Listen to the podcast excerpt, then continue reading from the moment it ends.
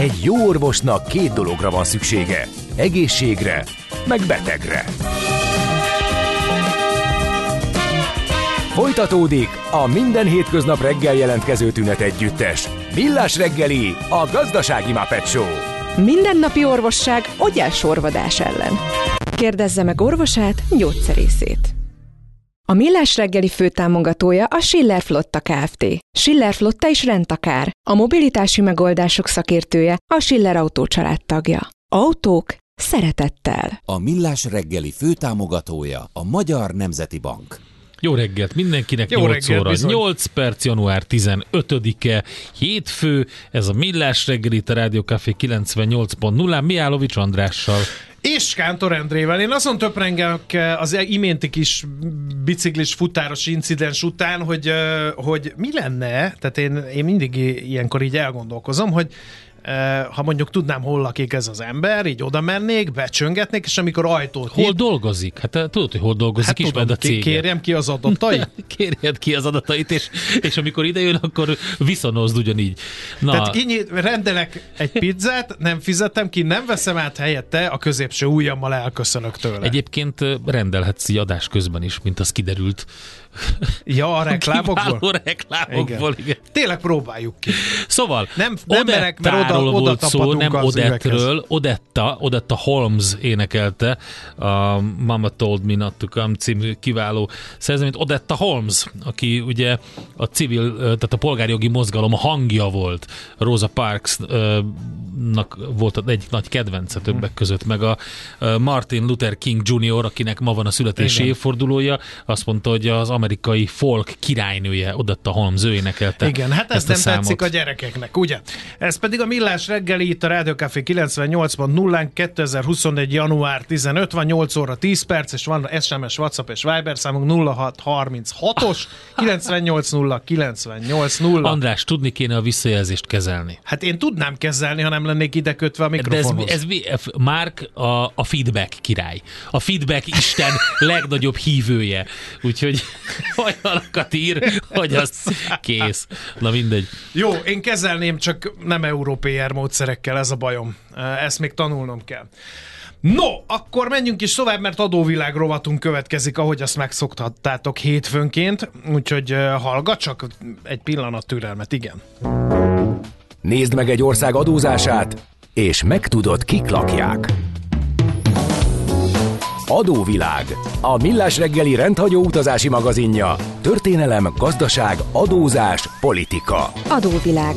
A pénz beszél, mi csak odafigyelünk rá.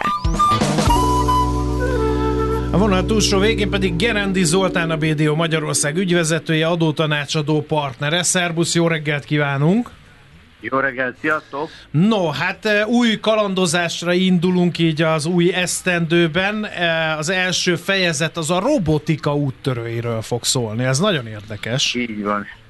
Így van, idén, idén a vezetőiparágokat nézzük, tavaly az erőforrások világát néztük, és most a, a, a, a fejlett leg, a huszonegyedik századi legmodernebb iparágoknak a, a hazáit nézzük végig. Az első egyébként robotikában a világon az u es á lenne, de őket későbbre vettük napirendre, mert az elnökválasztás is idén lesz, és nem akartuk ismételni. Tehát az első helyen robotikában az, az u es á-t illeti. Ez már egy kicsit meglepetés, mert én emlékszem, gyerekkoromban volt a Delta nevű e, tudományos ismeretterjesztő műsor, az egyetlen tévécsatornán, ami akkor működött, és már akkor e, így a nyolcvanas évek, hetvenes évek végén, nyolcvanas évek elején e, azzal rócsóztak, hogy a japánok mennyi mindent e, csinálnak már robotokkal. És ehhez képest hát az u es á igen. lekörözte őket. Ez, ez, ez érdekes, mert egyébként itt, itt nem tudom, hogy kutatási összeget, tehát ezeknek a statisztikáit elég nehéz kibogozni, de a lista élén az Egyesült Államokban is szerintem ez inkább er end dé tevékenységre utal. Második Japán, viszont például amire utalsz, az az, hogy az egy főre vagy tízzel főre jutó robotok számában Japán messze veri u es á-t. Tehát például Japánban hatszázharminc robot dolgozik tízzel főre, ez huszonegyes adat, míg az u es á-ban csak kétszázhetvennégy. Tehát gyakorlatilag biztos, hogy lehetne olyan statisztikát találni, amiben Japán megelőzné robotikában az u es á-t, de fogadjuk azt el, hogy itt most ezek a stati- statisztikák ezek valamilyen szinten azért pontatlanok, és az u es á-t helyezik az első helyre. Második Japán. Egyébként Japán alanyi jogon ugye a világ negyedik legerősebb gazdasága is egyben.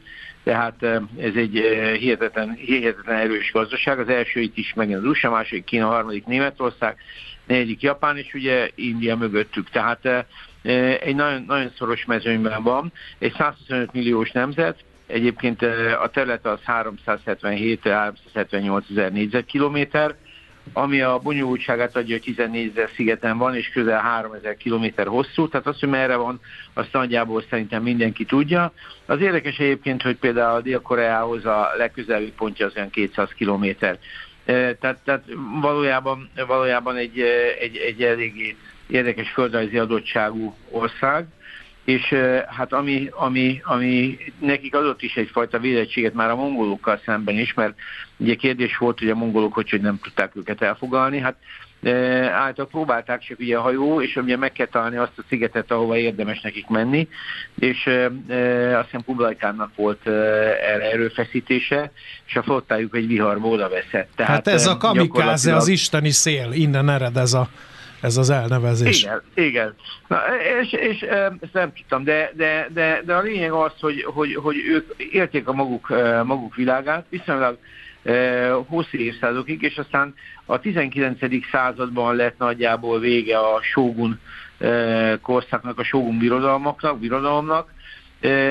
ezernyolcszázötvennégyben egy Kanagawa egyezménnyel az u es á-val megegyeznek, aminek nyilván vannak történetei, meg a filmipar is feldolgozta, lásd utolsó szamuráj, és így tovább, tehát gyakorlatilag, de innentől kezdve elindul egy, egy, egy, egy erősebb nyitás, őket sose gyarmatosították, tehát a, ennek több oka volt, egyrészt nem is keresték őket, mert a többi helyen megtalálták azt azért a gyarmatosítók, felfedezők, amit szerettek volna, tehát olyan óriási nagy kíváncsiság már nem maradt, meg erőforrás se, hogy ezeket a plusz területeket föltárják.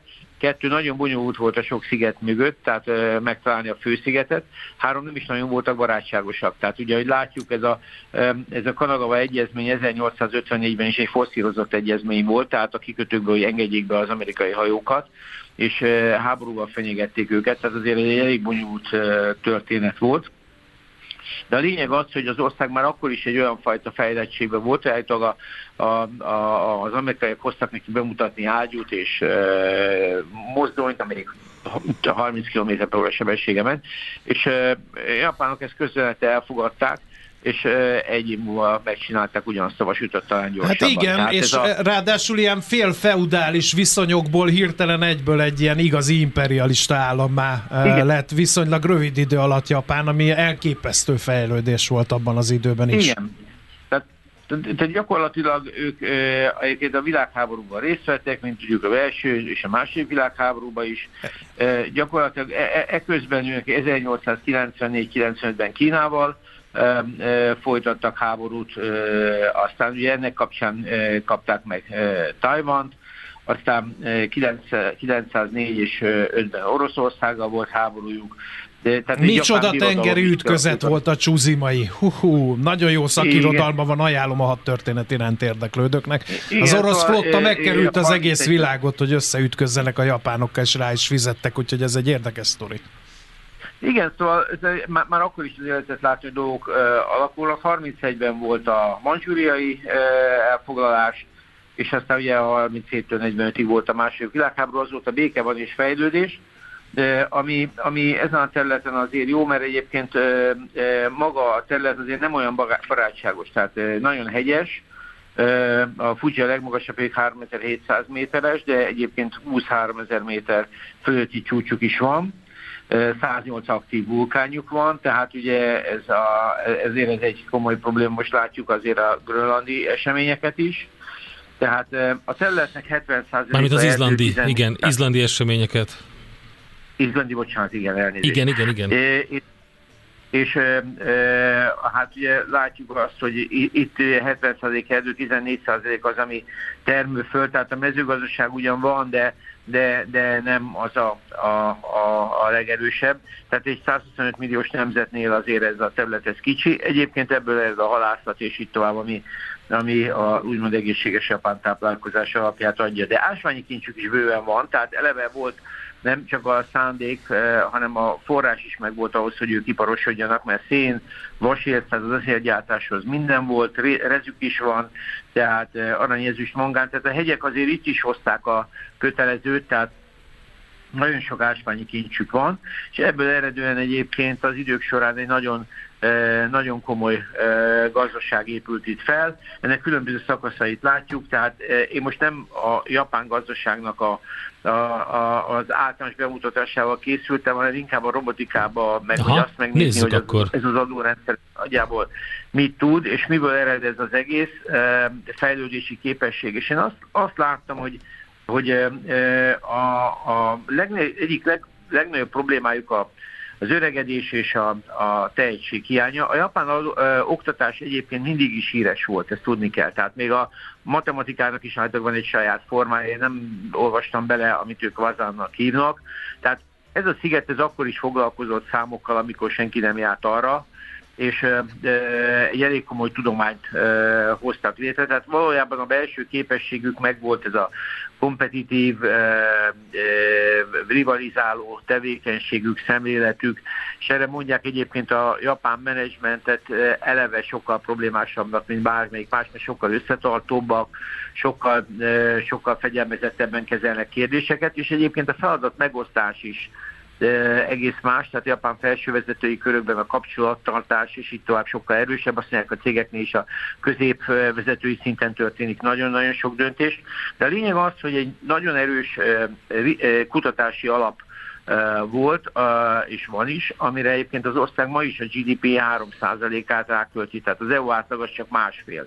Tehát, és ennek, ennek egyik alapja a robotika, ahova ez folyik, de ennek a fő oka egyrészt ez az előregedés, mint a társadalmi folyamat, másrészt a tehetség e, hiány, általában jelenleg is kétszáznegyven ezer i té-sra volna szüksége a Szigetországnak. Tehát e, gyakorlatilag lehet látni, hogy azért ezek a, a, a, az erőforrás kiváltások, ezek, ezek, ezek, ezek, ezek nem csak egy e, spontán vagy egy ilyen ötletelésszerű dolgok, hanem nagyon komoly gazdasági folyamatok állnak mögötte, tehát nekik ez a fajta robot hiányi gazdaság úgy, úgy tűnik, hogy, hogy szükség lett. Na most ez, ez úgy néz ki, hogy rengeteg vitát elindít, egyre nem a Szigetországban, hanem ugye, hogy a robotok és az adózás, a robotokat adóztatjuk el, mert ugye a robotok kiváltanak embereket, akik meg egyébként adóznának, jövedelemadót, akkor hogyan kezeljük a robotokat. És akkor utána de, ebből a pénzből meg lehet alapjövedelmet adni azoknak, akik a robotika miatt nem tudnak elhelyezkedni, szóval egy ilyen így, nagyon így nagy gazdaságfilozófiai töprengés van ebben a robotügyben, ez igaz? Én azt, azt, azt, azt gondolom, hogy ez közel hasonló mértékű lesz idővel, beleértve még talán a mesterséges intelligenciát is, mint az elektromos autózás kontra uh, rendes, uh, tehát uh, fosszilis üzemanyagokra épülő autózás, mert, uh, mert ez utóbbinál ugye az állam kimondva vagy kimondatlanul nagyon vastag adóbevételeket tud szerezni. Tehát az, a, az üzemanyag literéből pontosan tudjuk, hogy mennyi az az adómérték, amit a, az állam szerez. Na most az elektromos áramban, amivel a elektromos autókat uh, hajtjuk, annál ez az adóbevétel az államot nem, nem, az állam, államot nem éri el, tehát ne, az állam nem tud ebből ilyen adóbevételeket szerezni. Tehát valójában ez egy maromi érdekes kérdés, hogy egy költségvetés fenntartásához a fejlett technika bevezetése mennyire járul hozzá, mert azért nagyjából azt lehet mondani, hogy bizonyos szempontból még nem is. Ez a robotika is egy, egy ilyen, ilyen terület, hogy jönnek a robotok, a cégek fizetik az adót, a nyereségadókat, az nem biztos, hogy ott lecsapódik, mert nagyon komoly fejlesztési költségek és így tovább vannak, viszont egyre kevesebb munkaerő van, és a, azt a vastag a veszélyát nem fizetik meg. Tehát ez egy, Ez egy, ez egy, ez egy érdekes spirálpont. Egyébként a leg, egyik legmarkánsabb képviselője a robotok adójának, Bill Gates. Tehát ő maga is többször cikkezett arról, hogy szerinte indokolt lenne ezeket a robotokat megadóztatni. Nyilván egy szoftvercégéről ez egy kicsit másképp néz ki, mint egy robotcégéről. De, igen, de, nyilván de, persze, de, de ugye itt az a kérdés, hogy a termelésbe befogott ö, ö, robotokról van szó, tehát mielőtt még bárki azt gondolná, hogy épít magának valamit, és akkor az adóztatás jár, tehát a termelésben lévő igen, de, munkaeszközök. De, de a termelésben gondoljál, itt, itt, itt ma már a robotizáció nagyon-nagyon széles, tehát a, egyébként érdekes, hogy az ember megnézi a tíz uh, uh, legerősebb japán robotikai céget, akkor keveset ismerünk itt belőle, de egy biztos, hogy a robotok már a szolgáltatás irányában is ott vannak, tehát bár Magyarországon is lehet találkozni takarító robotoktól kezdve egy csomó olyan, uh, olyan berendezéssel, amelyek ezt tudják, tehát uh, ne csak gyártásra gondoljunk, a, a gyártás a, leg, a, leg, a legelső pontja volt, Uh, ahol az ipari robotok megjelentek, lásd autógyártás és így tovább, de a chipgyártás is nagyjából volt, amikor Tajvan kapcsán beszéltünk, ezek nagyon erősen robotizált technológiák.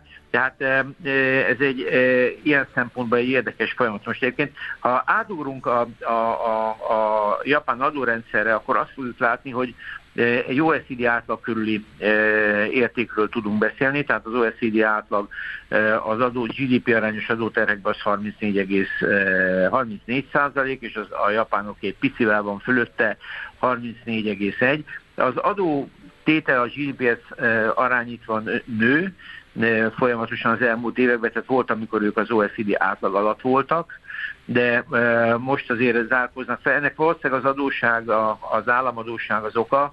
Belül Japán nagyon eladósodott ország, tehát a gé dé pé kétszázhatvannégy százalékáig van eladósodva, de ez egy belső eladósodottság, tehát egy kicsit olyas, mint az olaszoknál, hogy a lakosság finanszírozza, nem külső forrásokból, és ezért úgymond veszélytelen. Tehát, de az látszik, hogy a japán kormány eh, nagy erőkkel támogatja ezt a kutatásfejlesztést, tehát eh, több olyan, eh, tehát nagyon erős eh, kutatásfejlesztési adólevonások léteznek, plusz eh, kétezerhúsztól még olyan kedvezményeket is bevezettek, eh, ami a befektetéseknek is egy bizonyos eh, értékét le, engedi levonni eh, a társasági adóból, ha ők egy innovatív cégbe, er end dé alapú cégbe fektetnek. Tehát egy biztos, hogy a japán adórendszer a méretét, tehát az értékei, magas értékeihez képest is elég komoly árendi kedvezményeket mutat. Most ha végigfutunk az adórendszeren, akkor látjuk nagyjából, hogy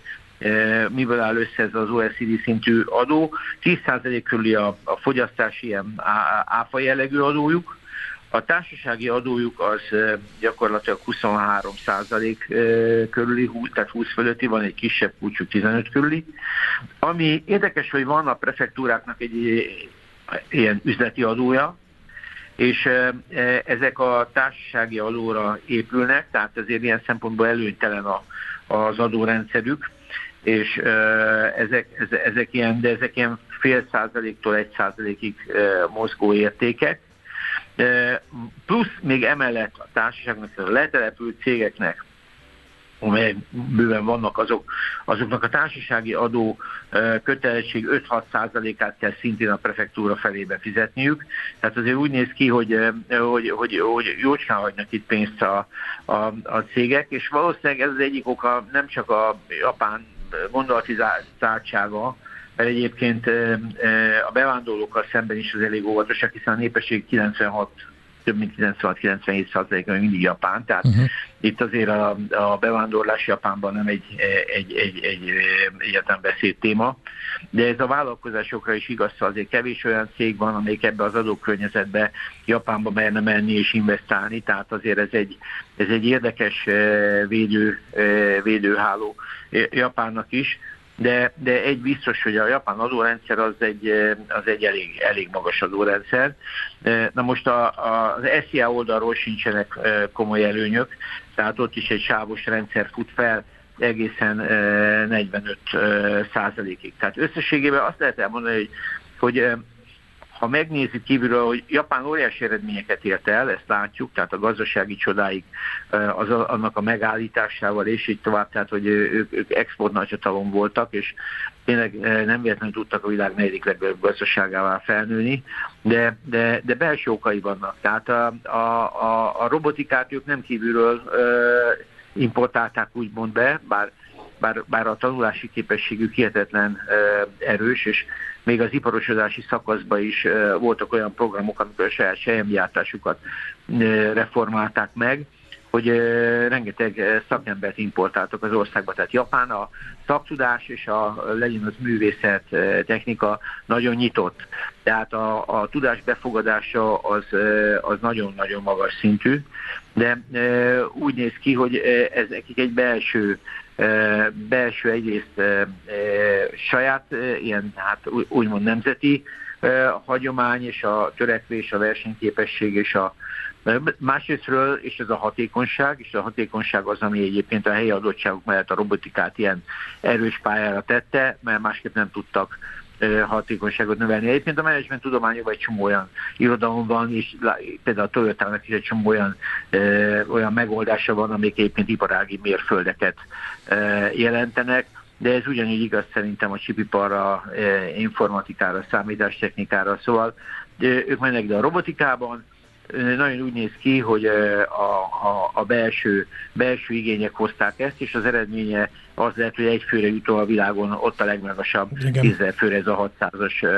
robotszint, ami szintén magyarázza ezt. Szóval érdekes terület, és szerintem itt még bőven-bőven fogunk látni Japánról, de az adórendszere, eltekintve a helyi cégeknek a magas adókörnyezetben működő kedvezményeket, amelyek nyilván ilyen szempontból jól ütnek, az, azért azok nagyjából elhanyagolhatók. Igen, és ráadásul, ami most nagyon fontos, és Japánnal kapcsolatos és gazdaság, hogy végre elmozdultak a, a deflációból hosszú évtizedek Igen, után, mint hogyha valami mozogna a japán gazdaságba, kihitte volna, úgyhogy minden szempontból történelmi időket élnek Japánban. Igen, úgyhogy köszönjük szépen, Zoli. Nagyon szívesen. Szervusz, szép napot, jó munkát!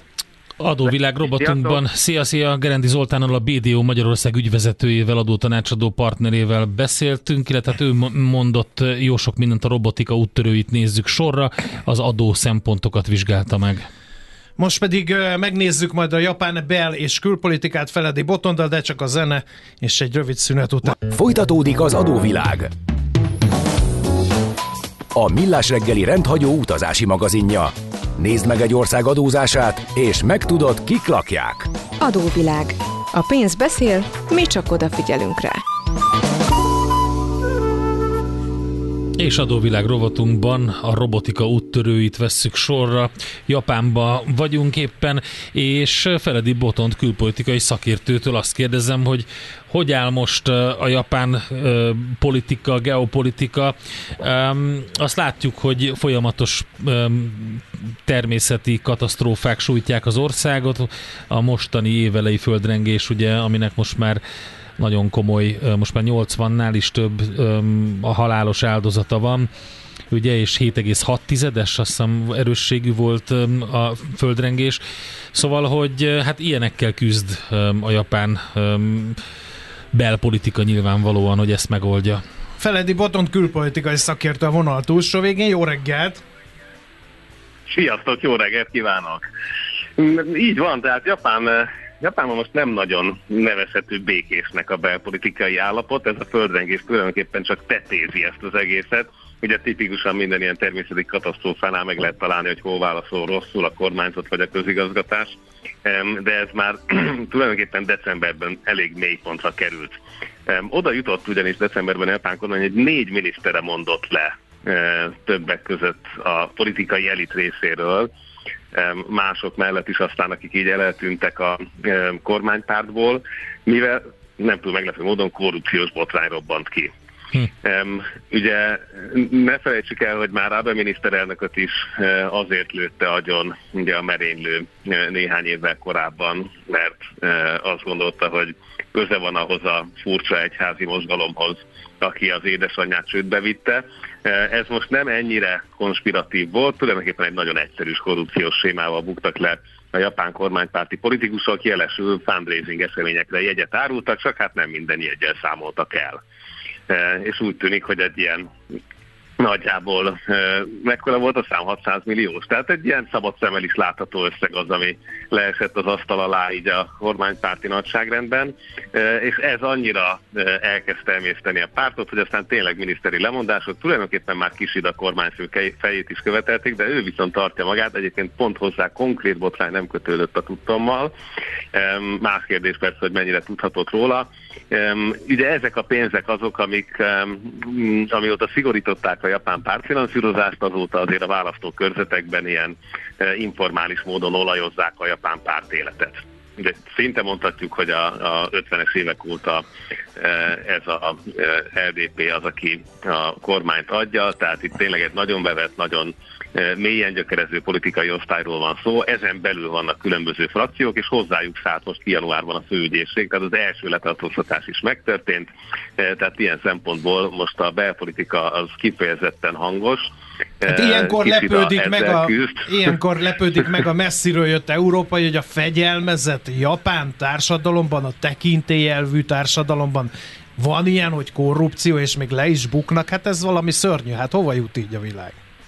Van a várjál, várjál, lebuknak, és tényleg el is viszik őket a rendőrök. Tehát most ugye Jositaka Ikeda oktatási miniszterhelyettest vitték el elsőként, tehát innen indul a, a liberáldemokrata pártnak a káváriája. Hát meglátjuk, hogy ez meddig tart, minden esetre azért ez tényleg egy masszív botrány, főleg úgy, hogy ugye ez már így az Abe óta benne van a, a köztudatban, úgyhogy körülbelül tizenhét százalékos approval ratinggel dolgozik most Kishida, ami tényleg abszolút történelmi mélypontot jelent. Ennek ellenére egyébként ide Európában már nem látszik el az ellenzék aktivitása. Tehát nem, nem, nem törik össze magad az ellenzékiek, tehát ennyire azért a domináns egy párt az a mai napig meghatározza azt, hogy mit, hogyan keretezzenek. Hát egy, tehát ez egy, a, egy tekintélyelvű ázsiai társadalom egy pártrendszer felé hajlik, ezek szerint akkor Japán is. Hát a váltást azt a párton belüli platformokkal intézik, aha, de nézzük meg, hogy, hogy hogy néz ez ki egyébként azokon a területeken, amikről már itt Zolival is beszéltetek, mert hogy Japán egyébként most a belpolitikai kihívások mellett, meg amellett, hogy ugye gazdaságilag stagnál, illetve hát a, a gé dé pé adatok azok azért nem voltak nagyon vidámak, azt látjuk, hogy külpolitikában viszont eléggé nagy nyitás. Na ja, kérem, zajlik, hát van már, van más választásuk, egyrészt ott a kínai nagy sárkány, ami időnként csúnyák viselkedik Japánnal is, és hát ott van a, a Kim Jong-un, aki meg rakétákat lövöldöz fel olyannyira, hogy már kémműholdat is, ez a minapi hír, olvastam, hogy kémműholdat is küldött fel Japán, direkt ezért, hogy szemmel tartsa az észak-koreai rakétakísérleteket.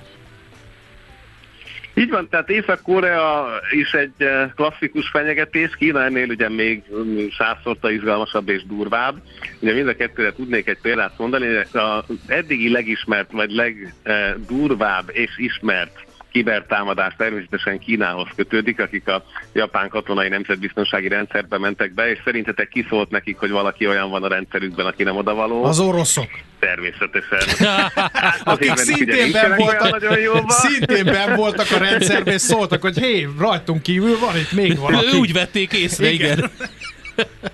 Ők szóltak a kínaiaknak, hogy ez az ő rendszerük, és menjenek ki, nem? Hát ugye szokás szerint a en es á az Egyesült Államokban jelezte nekik, tehát itt egy nagyon komoly repülgetés kezdődött, egészen a miniszterelnökig engedték be az amerikai szakembereket, hogy felmérjék a helyzetet, és egyáltalán nem sikerült ezt villámgyorsan kezelni, ez néhány éves történet, de ennek van most már azért egy többé-kevésbé létező nyilvános irodalma, tényleg hihetetlen izgalmas, hogy Kína itt szedi szét a, a kiberrendszereket.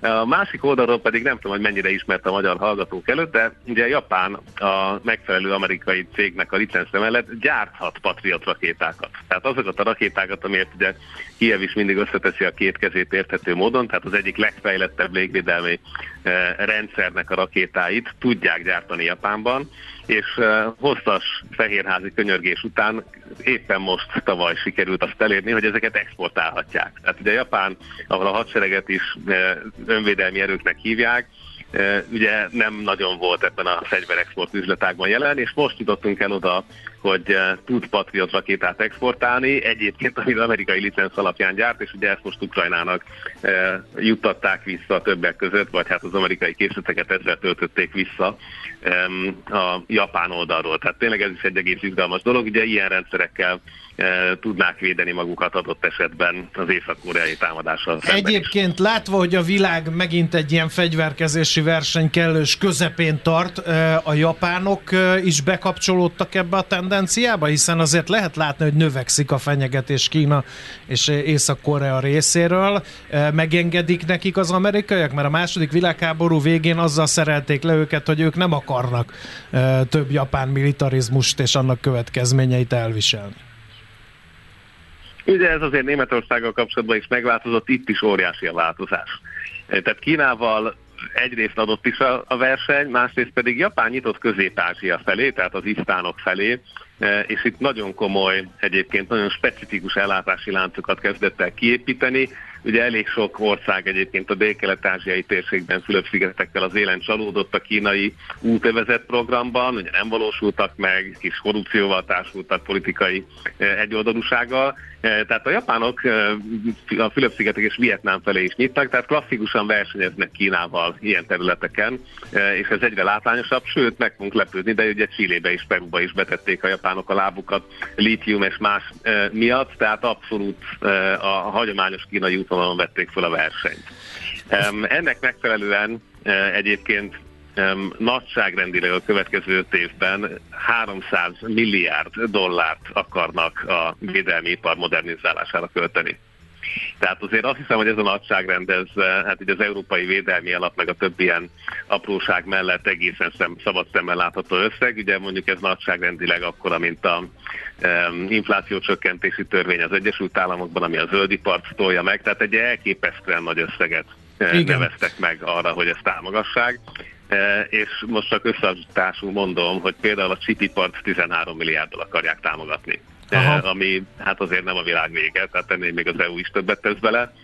Más kérdés, hogy nyilván magánpénzek is mennek bele, és nem kell azokat folyamatosan ösztökélni. Tehát ilyen szempontból azért egy, egy abszolút külpolitikai fordulat előtt áll, és ezt egyébként olyan szintig viszi, és nem aggódnak például... a környező országok? Például Dél-Korea, ugye Koreában nem nagyon jó a viszonyuk a japánoknak, tekintve, hogy mit műveltek ott a második világháború előtt, és Kínával sem jó ugyanezen okból, de mit szólnak ezek az országok, akik elszenvedői voltak a japán militarizmusnak, ahhoz, a, ehhez, hogy most megint ott fegyverkeznek? Vagy ugye egy platformra sodolt a Dél-Koreát, meg Japánt az, az észak-koreai fenyegetés? Így van, tehát most ha ezt messziről és nemzetközi szemmel nézzük, akkor abszolút ez az utóbbi történt, tehát a két fenyegetés az abszolút összehozta a tavalyi évben Dél-Koreát és Japán, történelmi megbékélésnek lehetünk a szemtanúi gyakorlatilag. Itt a, ugye a, a dél-koreai kényszerített prostituáltak ügye az, ami régóta húzódik, de ezt szépen lassan a politikai elit egyébként mind a két oldalon a maga módján igyekezett meghaladni, és politikai értelemben pedig a Fehérház dolgozott azon, hogy a két fél összejöjjön, és ez egészen jól sikerült. Tehát ebből a szempontból is látszik, hogy Japán kezdi maga mögött hagyni ezt a múltját, azért mégiscsak hetven éve eltelt a második világháború óta, és tényleg a kínai nyomás az, a, ahogy még Vietnámot az u es á-val, úgy Japánnal is, vagy a Fülöp-szigeteket szépen lassan Japán partnerré teszi. Tehát Japán egy megbízható, pénzügyileg egyébként életképes partnerséget jelent, és egy olyan kiszámíthatóbb modellt hoz szemben a kínaival, amire akár hosszú távon tudnak építkezni ezek a partnerek. Tehát szerintem komoly versenyelőnye lesz akkor, amikor visszatér értelmesen és látható módon ebbe a nemzetközi térbe, és kérdés, hogy erre majd hogyan reagál Peking.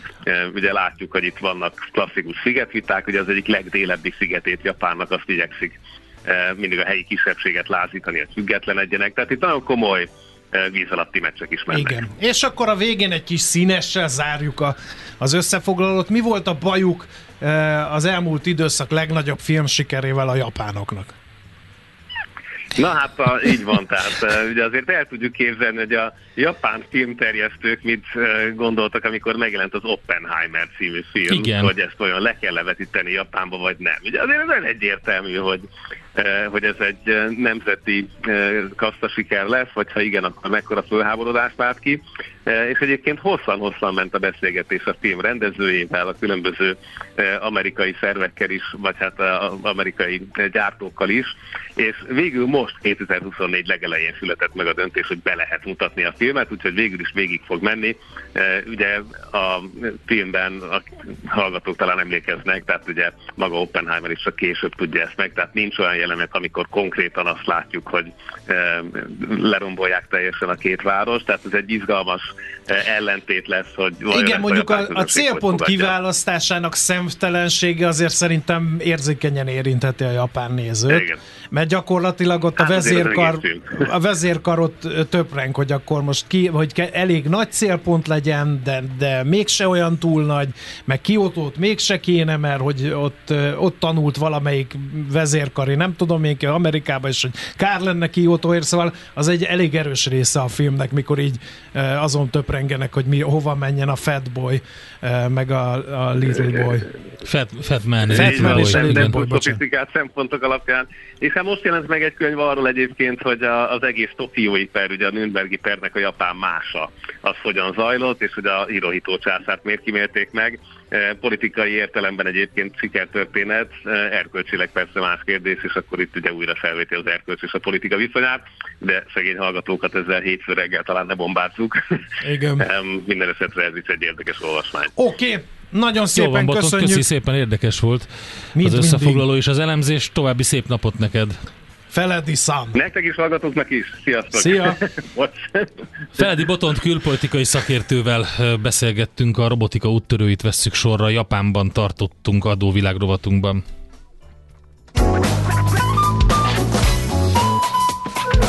Adóvilág. A Millás reggeli rendhagyó utazási magazinja hangzott el, ahol az adózáson és gazdaságon keresztül mutatjuk be, milyen is egy ország vagy régió. Adóvilág. A pénz beszél, mi csak odafigyelünk rá.